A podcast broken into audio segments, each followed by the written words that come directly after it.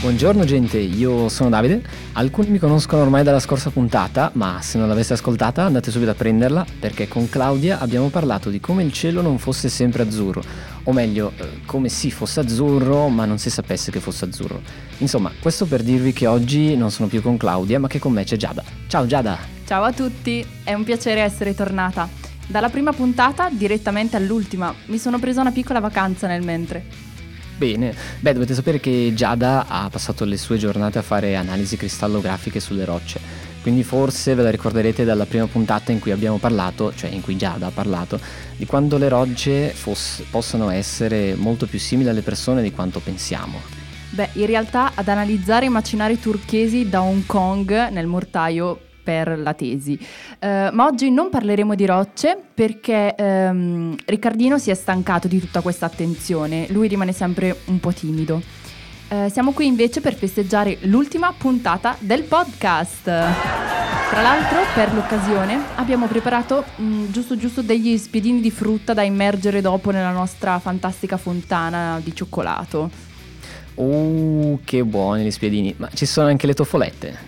Uh, toffolette? Sì, marshmallow. Mm. Uh, come avrete capito da tutta questa proprietà del linguaggio, questo è Punti di Scienza, il podcast di We Science.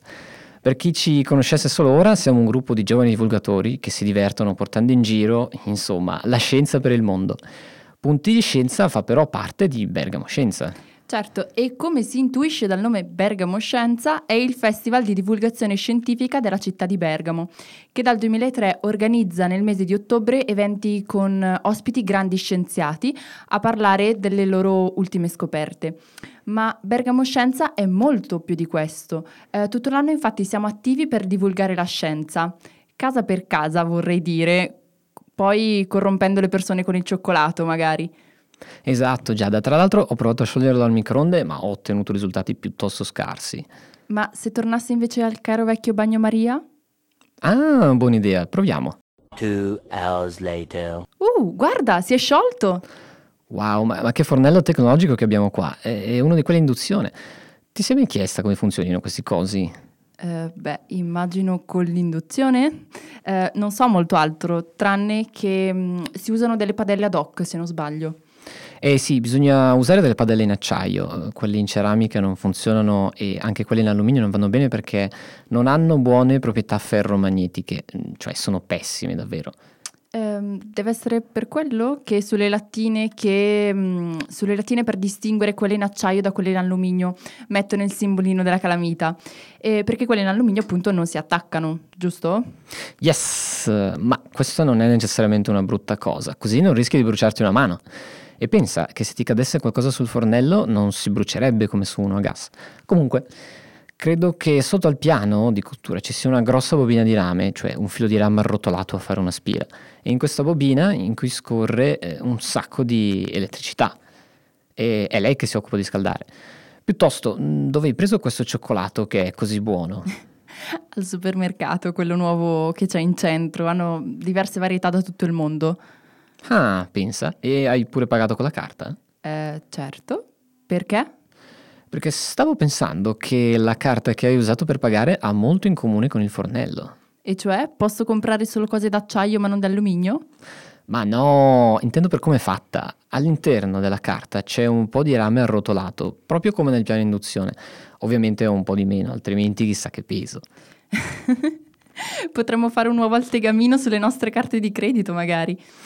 Um, in realtà no, perché non puoi collegare la, par- la, carta di credito alla presa della corrente, però la carta di credito riceve comunque corrente, cioè ha dentro un filetto di rame che serve proprio affinché venga elettrificata quando la avvicini al POS. Più o meno quello che succede quando metti il telefono a ricaricare sulla base di ricarica wireless. Lo appoggi lì e pzzz, prende elettricità. Um, beh, adesso che ci penso, anche il microfono per registrare questo podcast si basa su uno schema di funzionamento simile. Eh, è un microfono mh, di tipo dinamico perché contiene una membrana di plastica, se non sbaglio, che vibra con i movimenti dell'aria. Quindi con il suono della nostra suavissima voce, eh, poi è attaccata ad una spira di rame. Quindi eh, quando parliamo la membrana si muove trascinando con sé la bobina e in uscita dal microfono arriva la corrente. Poi eh, con questa puoi farci quello che vuoi, l'amplifichi oppure la metti in un computer e fai un podcast, per esempio. Sì, funziona proprio così, anche se c'è un altro pezzo fondamentale nel microfono, proprio all'interno della spira. C'è un cilindretto che è un magnete, perché questa cosa funziona solo se c'è un campo magnetico.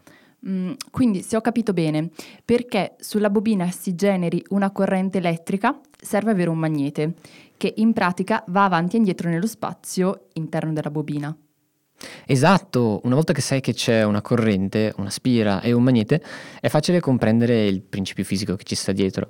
Questo principio è la legge dell'induzione di Faraday e in, al- in parole povere esprime come una variazione nel tempo del flusso del campo magnetico produce una forza elettromotrice, in- elettromotrice indotta, una corrente in pratica. Fermo, fermo prima che pensino che in quel cioccolato esotico ci fosse anche mm, dell'altro, eh, puoi spiegare meglio cosa si intende con flusso di campo magnetico e che non è il nome di uno strano cocktail? Magnetic flux, da servire ghiacciato. Ma state tranquilli, il flusso è solo un operatore matematico.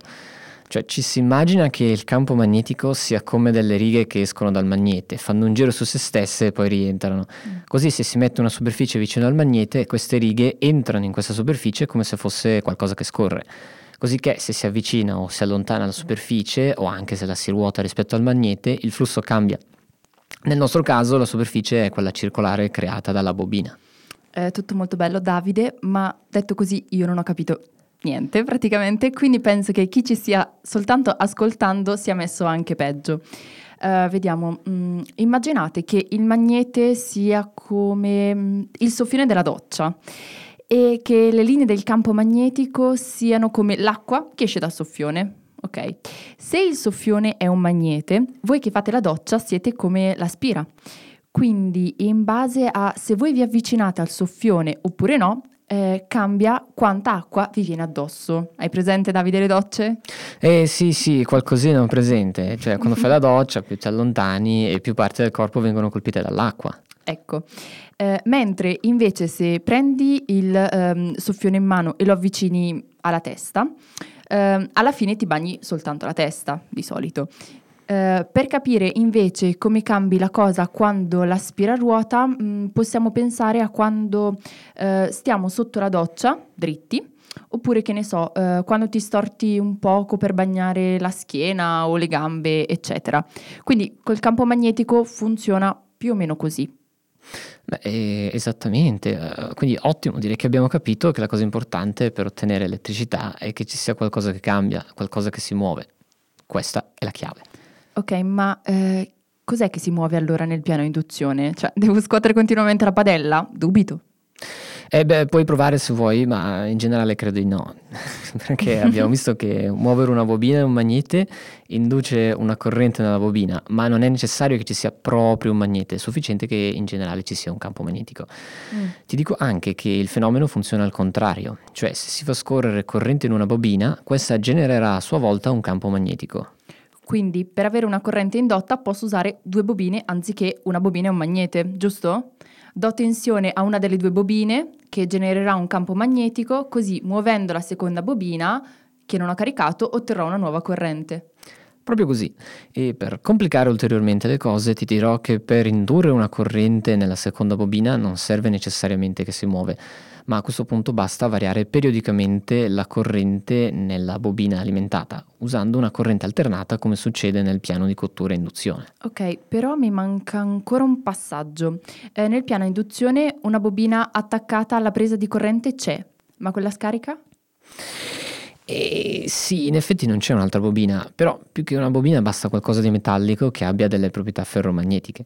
In questo caso è la pentola, per questo all'inizio dicevamo che non va bene usarne una di alluminio o di ceramica, mm. perché non trasmette bene questa corrente. Certo.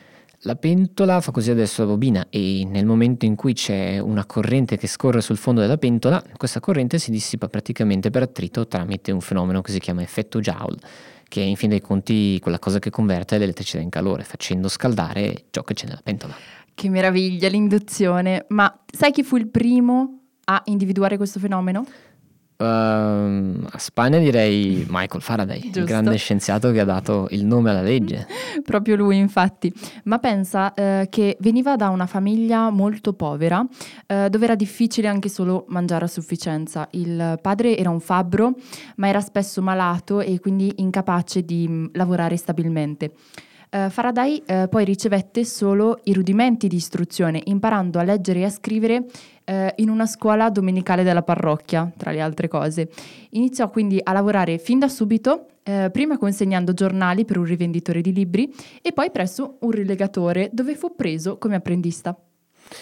Avevo sentito che questo lavoro fu la sua fortuna, no? Beh, in un certo senso sì, perché mh, proprio lavorando lesse molti dei libri portati a rilegare e quindi sviluppò l'interesse per le scienze, in particolare per eh, l'elettricità e iniziò eh, con dei primi semplici esperimenti come costruire un rozzo generatore elettrostatico usando vecchie bottiglie e legname, quindi molta fantasia anche in tutto questo.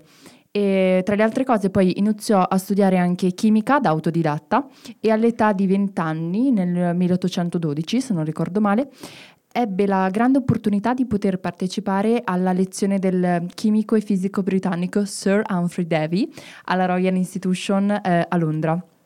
Poi a un certo punto col tempo divenne anche suo assistente di laboratorio e addirittura durante un viaggio sul continente lo accompagnò come assistente scientifico. E infatti mi chiedevo se fosse lo stesso Faraday che aveva fatto molte importanti scoperte nella chimica, dal benzene al primo prototipo di becco Bunsen, che si vede in tutti i laboratori in pratica. Beh, credo che tutti abbiano più o meno in mente come sia fatto il becco Bunsen e lo dobbiamo a Faraday.